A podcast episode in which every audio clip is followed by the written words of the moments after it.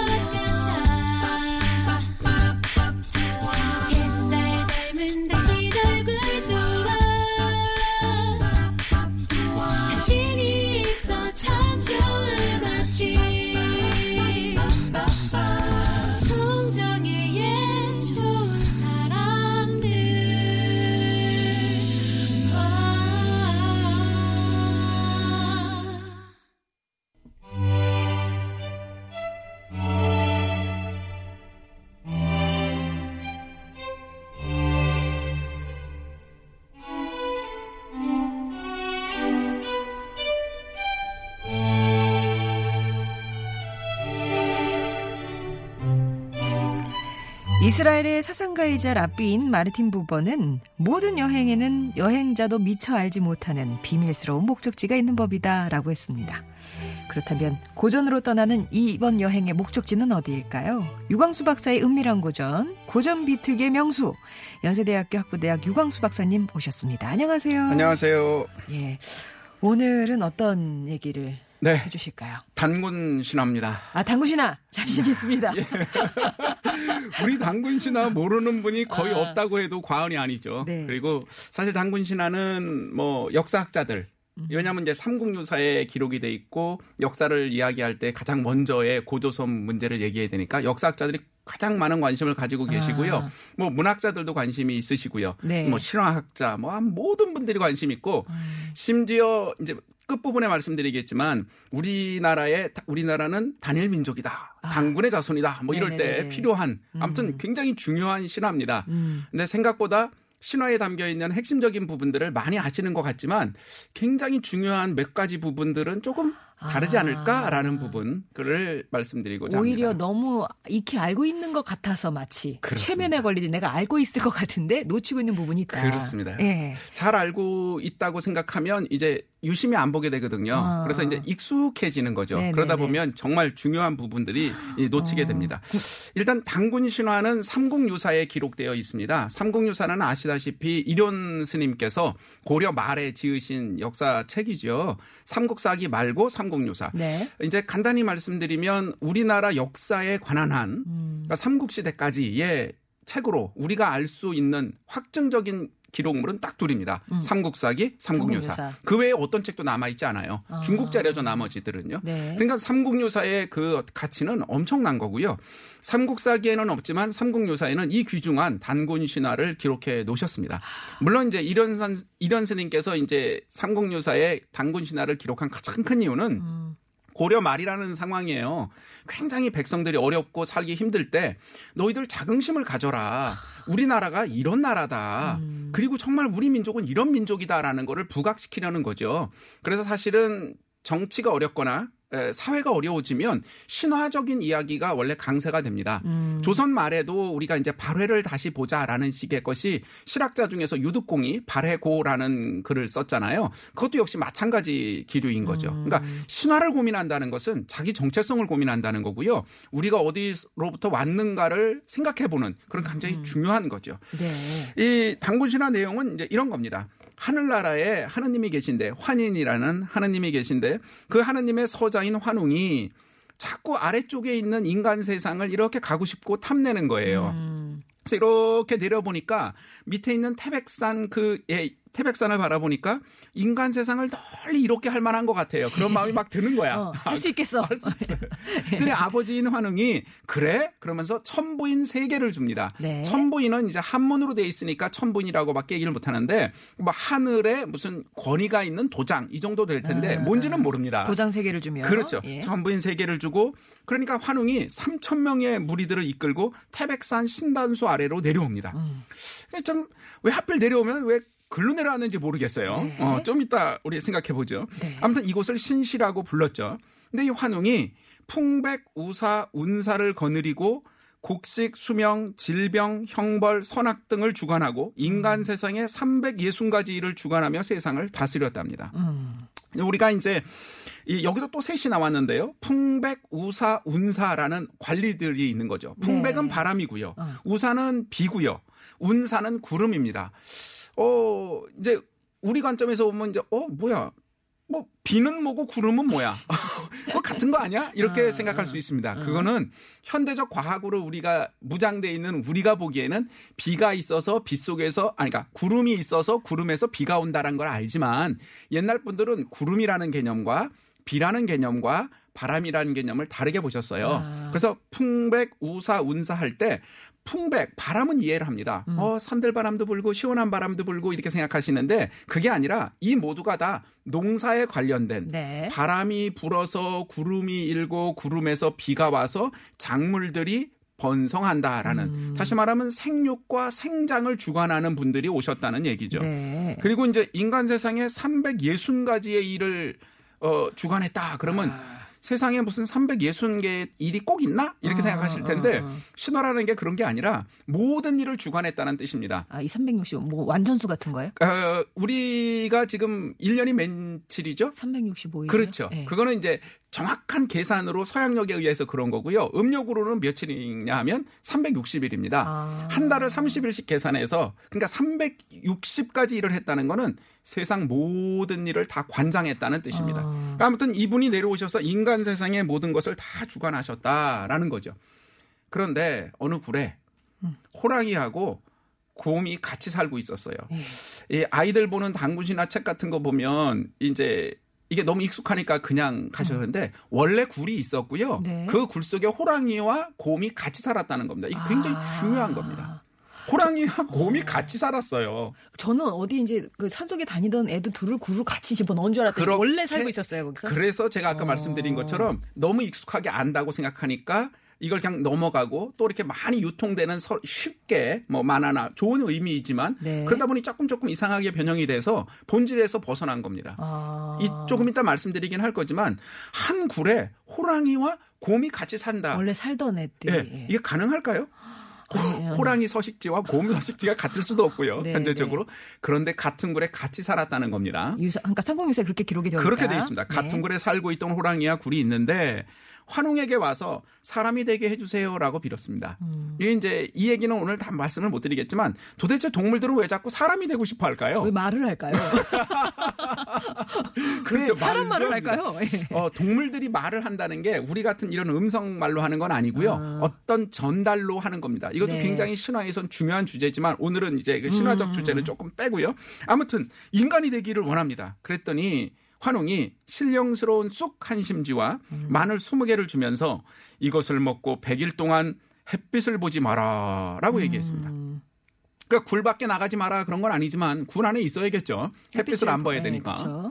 그래서 기다리고 있는데 3, 7일 동안 3, 7일이니까 우리 옛날 방식이죠. 3, 7 곱하기입니다. 그러니까 예. 20 하루 동안 잘 참았더니 곰은 여자로 변신했습니다. 네. 근데 호랑이는 참지 못해서 변하지 못했다라고 돼 있습니다. 100일을 다 보낸 건 아니고 3, 7일까지만요. 그렇습니다. 어. 이, 것도 우리가 잘 보는데 100일을 참으라고 그랬잖아요. 네. 근데 3, 7일 만에 변했습니다. 어. 100일은 뭐고 3, 7일은 뭘까요? 예.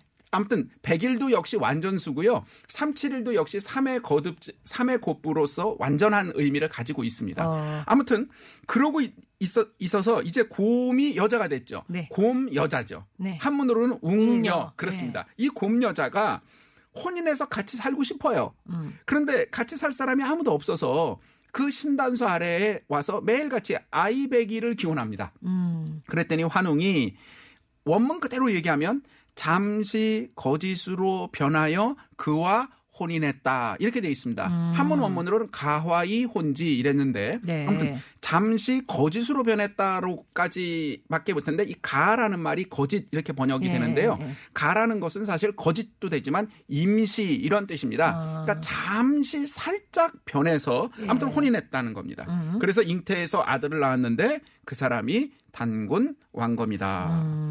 그래서 단군이 평양에 도읍하여 조선이라고 불렀고 이후 백악산 아사달로 옮겨갔는데 거기서 1500년 동안 나라를 다스렸다. 음. 단군이 1500년을 나라를 다스렸답니다. 역사학자들은 뭐 한 사람이 1500년 살 수는 없고 음. 단군이라는 족장 네. 왕의 이름을 계속 계승하는 그 후손들 그렇죠. 예. 후손들이 있었다 이렇게 말씀을 하십니다. 근데 어떻든 신화에선 1500년 다스렸다.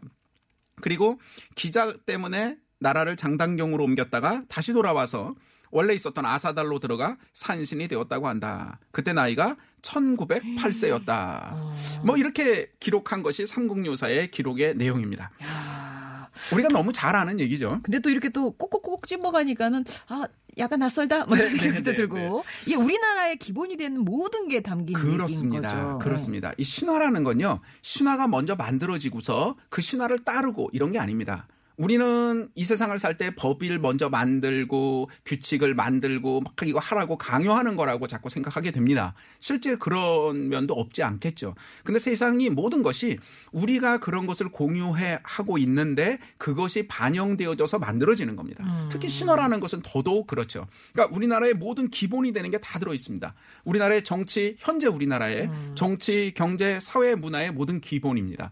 예를 들면 우리나라의 목적이 뭔가요?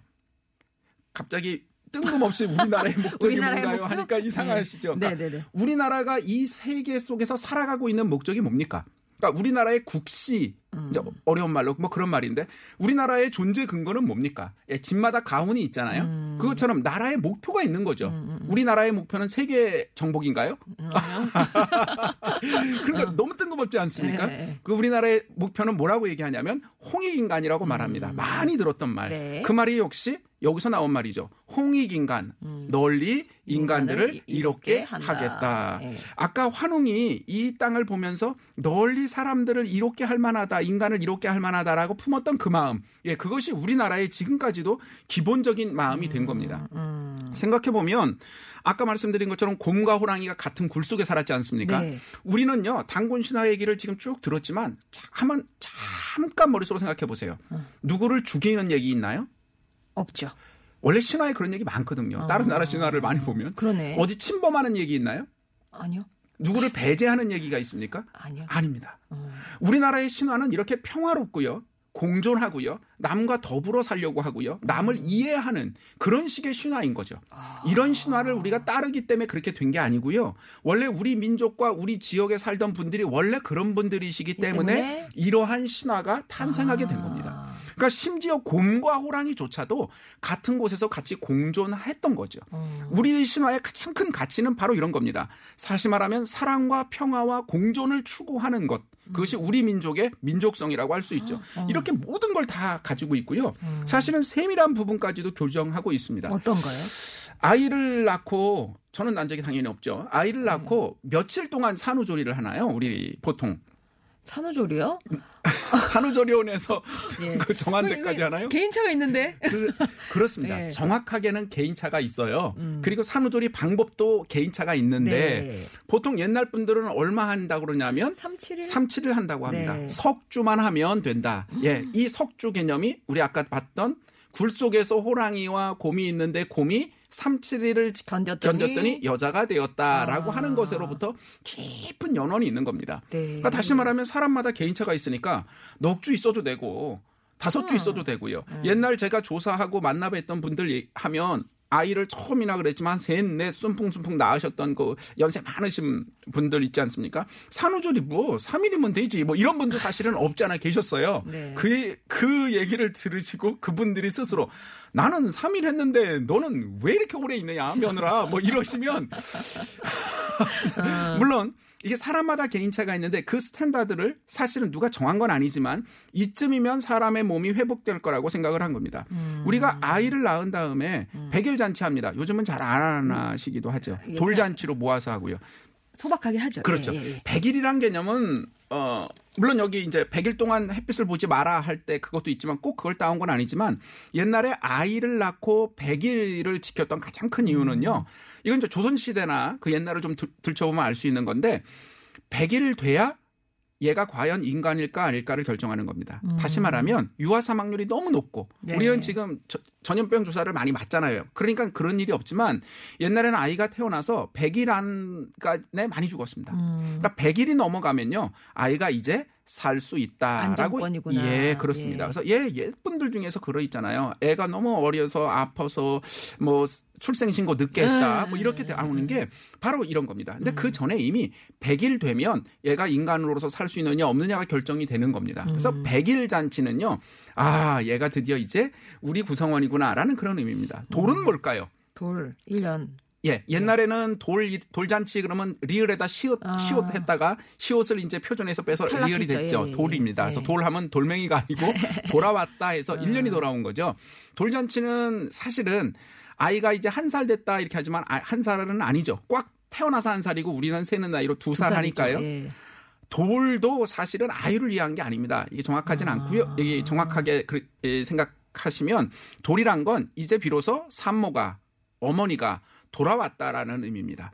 그러니까 아. 1년 지나서 이제 산모가 다시 임신해도 될 수 있는 다시 말하면 몸이 회복되어졌다라는 의미입니다. 뭐 임신을 또 해라 이런 게 아니고요. 예, 예, 예. 사실은 그러니까 1년 동안 이 여성은 상당히 주의와 내지는 보호와 보살핌을 받아야 되는 그런 기간이죠. 원래는 이제 그런 개념이었는데 이게 뒤로 오면서 자꾸 이제 아이들 위주로 맞추다. 보니까 백일 예. 잔치도 애를 위해 돌 잔치도 애를 위해 음. 물론 저 애를 축복해야 되는 건 맞습니다만 어, 그러면서 점점 이제 어머니들은 자꾸 이제 뒤로 잊혀져 가는 그런 경향이 있는 거죠. 아무튼 이런 식의 모든 기본적인 부분들이 생각보다 많이 삼국유사 안에 다 담겨져 있었던 거죠. 네. 환웅이 이제 하늘에서 이 땅으로 내려와서 결국은 이제 이 당군을 낳게 된 거 아, 아닙니까? 아, 아. 우리 이제 환웅이 내려온 게 이제 두 가지인데요. 일단 환웅이 환인이라는 하느님의 서자다 이렇게 네, 돼 있습니다. 네. 그러니까 서자라는 건 첫째 아들이 아니란 얘기죠. 어. 음, 적자가 아니란 네. 얘기고요. 그러니까 어, 이 사람은 하늘에 있어봐야 왕권을 잡을 수 없으니까 땅에 내려왔구나 이렇게 얘기하시는 분들이 있습니다. 아. 네. 근데 이거를 신화적 관점에서 조금 보면 사실은 말이 잘 안 맞아요. 어. 왜안 맞냐면 생각해 볼까요? 그러면 환인 말고 환인의 형이던 동생이던 적자는 적자. 누굴까요? 네. 이름이 안 나옵니다. 안 나와요. 그렇죠. 이름이 나오진 않습니다. 네. 뭐 중요하지 않으니까 안 나올 수 있지만 이런 겁니다. 서자가 땅에 내려와서 땅을 다스리는 이유는 하늘에 적자가 있으니까 그 사람은 하늘을 다스리려고 한 것이다라는 개념은 우리들 생각이고요. 음. 그렇게 생각하면 제일 중요한 질문은 뭐냐면 아버지인 환인이 죽어야 되는 겁니다. 음. 하느님이 죽나요? 음. 무슨 얘기냐면 네. 우리는 자꾸 이걸 인간적 관점으로 신의 문제를 자꾸 보려고 하다 보니까 아. 네. 그런 문제가 나오는 겁니다. 그러니까 무슨 얘기냐? 환인이라는 조금 부족한 사람이 예. 우리를 자꾸 낮춰보는 마음에 부족한 사람이 이 땅에 내려와서 당군이라는 사람을 낳았구나. 그러니까 우리는 약간 2등이야. 이런 아. 생각을 가지려고 하는 분들 또는 그런 식으로 이렇게 생각하시는 연구자분들도 없지 않습니다. 음. 그럼 본질적으로 옳지 않고요. 왜 옳지 않냐면 2등처럼 보는 것이 옳지 않아서가 아니라 정확하게는 환인이 있고요. 환웅이 있는 거고요. 음. 환웅을 서자라고 했지만 우리가 볼 때 아들 아- 아버지와 아들 관계처럼 보이지만 하나의 신적 존재와 또 다른 하나의 신적 존재가 있는데 음. 그 존재가 땅을 사랑해서 내려왔다라고 보는 것이 정확한 상고인 거죠. 신화적인 얘기를 조금만 더 말씀드리면 음. 네. 왜 하필 태백산 신단수로 내려왔을까? 뭐 이런 겁니다. 어, 어. 모든 전 세계 신화를 보면 신들은 꼭 높은 곳에 내려옵니다. 왜 무당들이 솥대를 세우잖아요. 아. 거기가 신이 임한다고 막 막대기 네네네. 세우고요. 꼭 높은 곳을 내려옵니다. 산으로 내려오든지 아니면 나무로 내려옵니다. 아. 그래서 그걸 이제 신화학자들이 우주산, 우주목, 우주산, 우주나무 이렇게 부르는 겁니다. 왜 신은 높은 데 내려올까요? 뭐 피레침 번개인가요? 제일 가까, 좀 가까운 조금이라도 그렇지. 이동 거리를 이제 많은 생각입니다. 하늘로부터 조금 가까운 게 그나마 비가 아닐까요? 뭐 이런 겁니다. 근데 신이 능력이 있는데 고기 내려오나 땅 밑에 내려오나 무슨 차이가 있겠어요? 잘 보이니까. 그렇습니다. 핵심은 그건데 네. 잘 보인다는 개념은 무엇로부터 시작되는 거냐면 이런 겁니다. 자, 지금 약간의 상상을 해보겠습니다. 우리 전 세계에 아무도 없고요. 자, 도로도 없고요. 건물도 없고요. 지역도 없고 아무도 없고 그냥 산과 바다와 뭐 이런 것만 있고 동물 있고요. 우리가 산다고 칩시다. 네. 우리가 한 5천 500명 산다고 칩시다. 자, 1대1로 막 살면 어떻게 돼요? 호랑이, 곰 이런 사람들 만나면 어, 이런 것들 만나면 잡혀서 죽거나 다치겠죠. 인간이 강해진 거는 사실은 사회로 뭉쳐서 강해진 거잖아요. 네. 자, 이제 각각 일을 분담합니다. 너는 가서 물고기 잡아. 너는 나무 채집해와. 너는 뭐 해와. 이렇게 시켰습니다. 자, 다 시킨 다음에 우리는 어떻게 해요, 밤에? 모여야겠죠. 네, 네. 따로따로 살면 곤란하죠. 도움도 네, 못 받고 네. 어디 모일까요? 음. 자 상암동에 모여 곤란합니다. 상암동에 제일 없고요. 아. 야 저기 상암동 저기 DMC 그 지하철 옆에 무슨 건물 있잖아. 그런 거 없다니까요. 자 옛날에 어디에 모였을까요? 산에 방금 올라가- 아나운서님께서 말씀하신 것처럼 그렇습니다. 어디서 보든지 보일 만한 높은 곳, 어. 산 아니면 어디선가 보일 만한 이정표가 될 만한 높은 나무 같은 곳에 모이게 되는 겁니다. 아. 그래서 그곳에 모이면 사람들이 고기를 중심으로 살게 되죠. 네. 그런데 산이 여기도 있고 저기도 있잖아요. 예. 우리나라 마- 우리나라 말고 저기 중 중앙아시아 가면은 진짜 가다 보면 허허벌판에 산 하나 있으니까 그거밖에 없겠지만 우리 같은 경우는 여러 군데 있습니다. 음. 그럼 가장 높은 곳에 모이자라고 하겠죠. 근데 그게 여- 이렇게 보면 저게 더 높고 이게 높습니다. 그럼 어떻게 할 거냐는 거예요. 네. 자, 이때 필요한 게 뭐죠? 이 산은 하늘에서 신이 내려오신 산이다라는 정당성이 필요한 겁니다. 그래서 그 지역은 그 산을 중심으로 뭉치고요. 네. 조 지역은 다른 신을 모시는 것으로 뭉치게 되는 겁니다. 아. 지역 지역마다 다른 가치와 다른 신념을 가진 사람들끼리 모여 있게 되는 거죠. 어. 그래서 호랑이와 곰을 얘기할 때 토템이라는 이야기 이제 네. 고등학교 때 들어보셨던 그 얘기로 하는 게 호랑이를 신으로 모시는 부족들 그게 호랑이 토템 신을 모시는 부족들, 음. 곰을 토템으로 모시는 부족들 이게 다른 사람들이었다는 겁니다. 근데 예. 이 부족 그러면 지금처럼 무슨 큰 국가 생각하시면 안 되고요. 그냥 많으면 몇백 명, 몇백 명도 너무 많고요. 한 그냥 뭐 한 5, 60명 요렇게 사는 부족들이었던 거죠. 네. 그러니까 다시는 여기서 호- 호랑이와 곰이 뭐냐 그러면 아 이건 토템의 부족들이에요. 이렇게 말하는 분들이 있고요. 네. 조금 이제 다른 색다른 해석 중에는 어떤 게 있냐면 같은 굴에 살았는데 이게 엄마의 자궁 같은 거다. 음. 그래서 그곳에 어, 호랑이 같은 속성과 곰 같은 속성이 있는데 사람들이 이렇게 여성을 억압해서 호랑이 같은 속성은 빼고 곰 같은 유, 유하고 착한 속성만 남겨서 음. 그래서 결국 여성이 되게 만들었다. 그래서 여성을 이렇게 억압하는 그런 기제가 단군 신화에 들어있다. 이렇게 해석하시는 분도 있습니다. 음. 뭐 틀린 마- 뭐 학설이니까요. 틀렸다고 할 수는 없는데 하- 가장 한, 한 가지는 곰이 그럼 유약하다고 보시는 건데 에, 영화 레버넌트라고 레오나르도 어, 어, 디카프리오가 예, 있었던 예. 나- 예, 남우주연상 유명했던- 같은 거. 예, 예. 거기 보시면 곰이 얼마나 무서운지를 직접 눈으로 보실 수 있습니다. 우리 아기 곰 푸, 곰돌이 인형 자꾸 보셔서 곰을 곰은 맹수입니다. 되게 네. 무서워요. 그러니까 본질적인 것은 같은 동굴에 호랑이와 곰이 있었다는 것은 어느 누구든지 평화 공존할 수 있는 그런 곳이었다라는 의미가 더 아. 적절한 거라고 생각합니다. 예. 자, 어, 어, 곰 얘기까지 왔습니다. 한번 교통 상황도 듣고 와서 또 얘기 이어나가 보도록 할게요.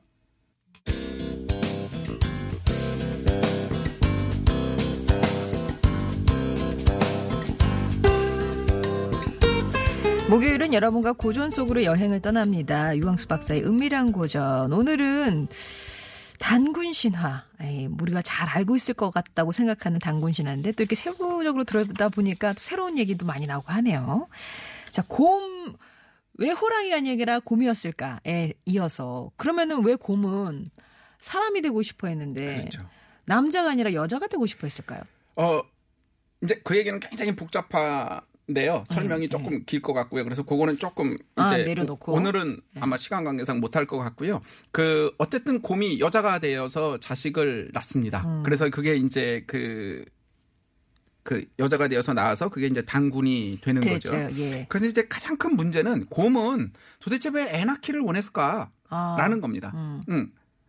그리고 더 중요한 건 곰은 애 낳기를 원하는데 왜 환웅하고 만 결혼했을까라는 겁니다. 아. 여기서 가장 중요한 질문들이 아무도 당군 신화를 두고 하지 않았던 질문들입니다. 네. 자, 우리는 당군의 자손이라고 얘기를 뭐 아니 뭐 그거는 뭐 종교적인 거를 떠나서 어, 그 신화라는 것을 공동체의 어떤 가치로 아. 삼는 것으로 충분히 가능합니다. 그러니까 이제 웅녀가 낳은 당군의 자손이다. 그럼 음. 우리는 웅녀의 자손인 거죠.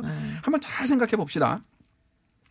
웅녀가 당군을 낳기 전에 그러면 웅녀 말고 다른 여자들은 없었을까요?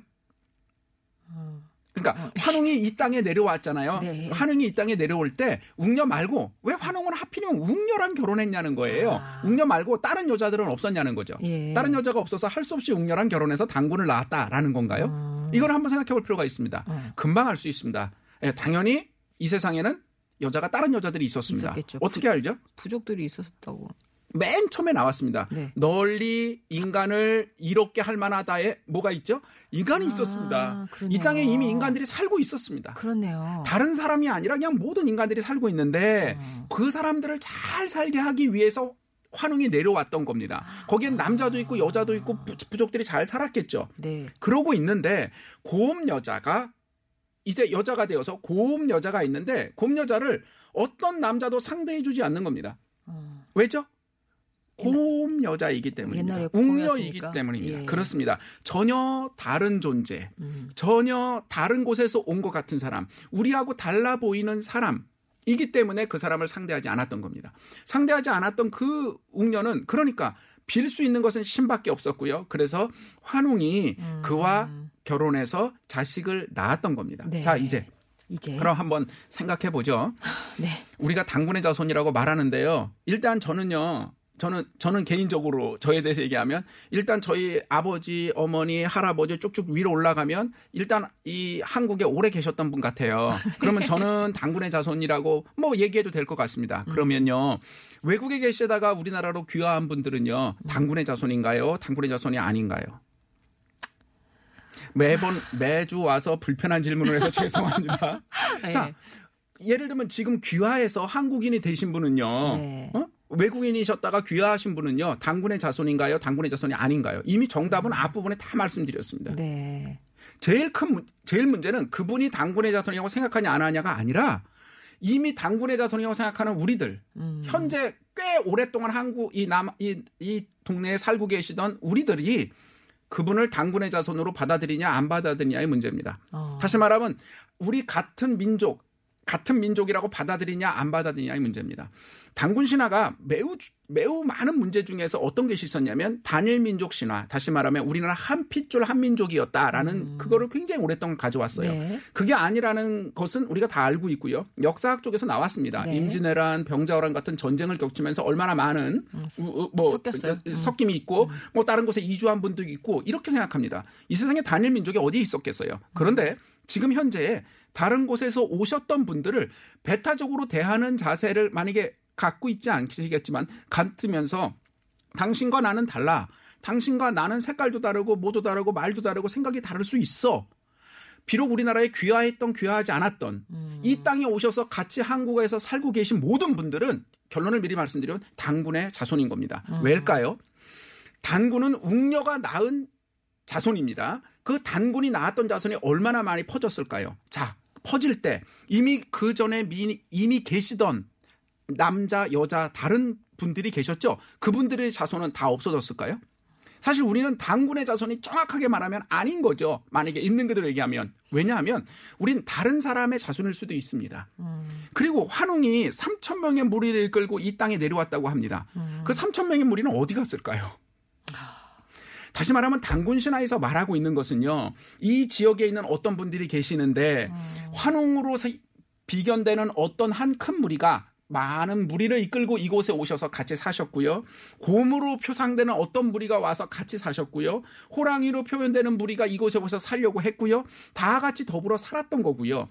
그런데 그 사회 가운데 서로 다른 어떤 반목이 있을 수 있겠죠. 그래서 아무도 상대하지 않았던 그 고음 여자를 환웅이 비로소 혼인해서 그의 자손을 만들고 그 자손이 이 땅을 너무나 이롭게 널리 인간들을 모든 사람을 잘 다스리는 그런 존재로서 잘 다스렸다라는 얘기입니다. 네. 다시 말하면 호랑이와 굴이 하- 아, 호랑이와 어, 곰이. 같은 굴 속에 살았던 조화와 포용의 그 정신이 당군 신화 시작부터 끝까지 흐르고 있는 거죠. 아, 우리가 당군의 자손인 것이 맞는 것은 내가 당군의 자손이라고 한다는 것은 나와 너를 구분하는 것이 아니라 우리와 같은 곳에 와서 더불어 산다면 너 역시 같은 민족이야. 피를 같이 나누느냐 안 나누냐의 문제를 얘기한 것이 아니라 네. 이 아름다운 이 지역 속에서 남을 침략하지도 않고 남을 배척하지도 않는 이 아름다운 공간에서 같이 더불어 사는 가치, 어. 같이 사랑하고 공존할 수 있는 가치를 공유한 당신은 네. 우리와 같은 민족입니다 라고 이야기하고 싶은 것이 단군 신화의 핵심이고요. 아, 그 이야기를 이런 선- 이런 스님께서는 삼국유사 서두에 쓰시고 싶었던 겁니다. 음. 왜냐 고려 말이란 힘들고 어렵고 분열되고 전쟁으로 피곤한 시기였던 거죠. 우리는 언제나 생각해야 될 것은 남과의 배척보다도 다른 민족 신화는 잘 모르겠습니다만 우리 민족의 신화는 남을 포용하고 이해하고 아량으로 더불어 같이 살며 너가 비록 나랑 조금 다를지 몰라도 그러나 우리는 같은 가치를 가진 널리 인간을 이롭게 하려는 의지를 가진 그런 사람으로서 같은 민족이야라고 네. 생각해야 된다는 것이었습니다. 아, 그렇구나. 당군 씨나. 그 핵심은 예, 배타적이지 않은. 네. 예. 우리는 하나야. 예. 네가 당군 씨나 밑에 있다고 생각한다면 우린 다 하나야. 이런 어, 넓은 마음을 진짜 널리 갖게 하는 그런 얘기였습니다. 유광수 박사의 은밀한 고전 오늘은 여기까지입니다. 감사합니다. 고맙습니다. 네.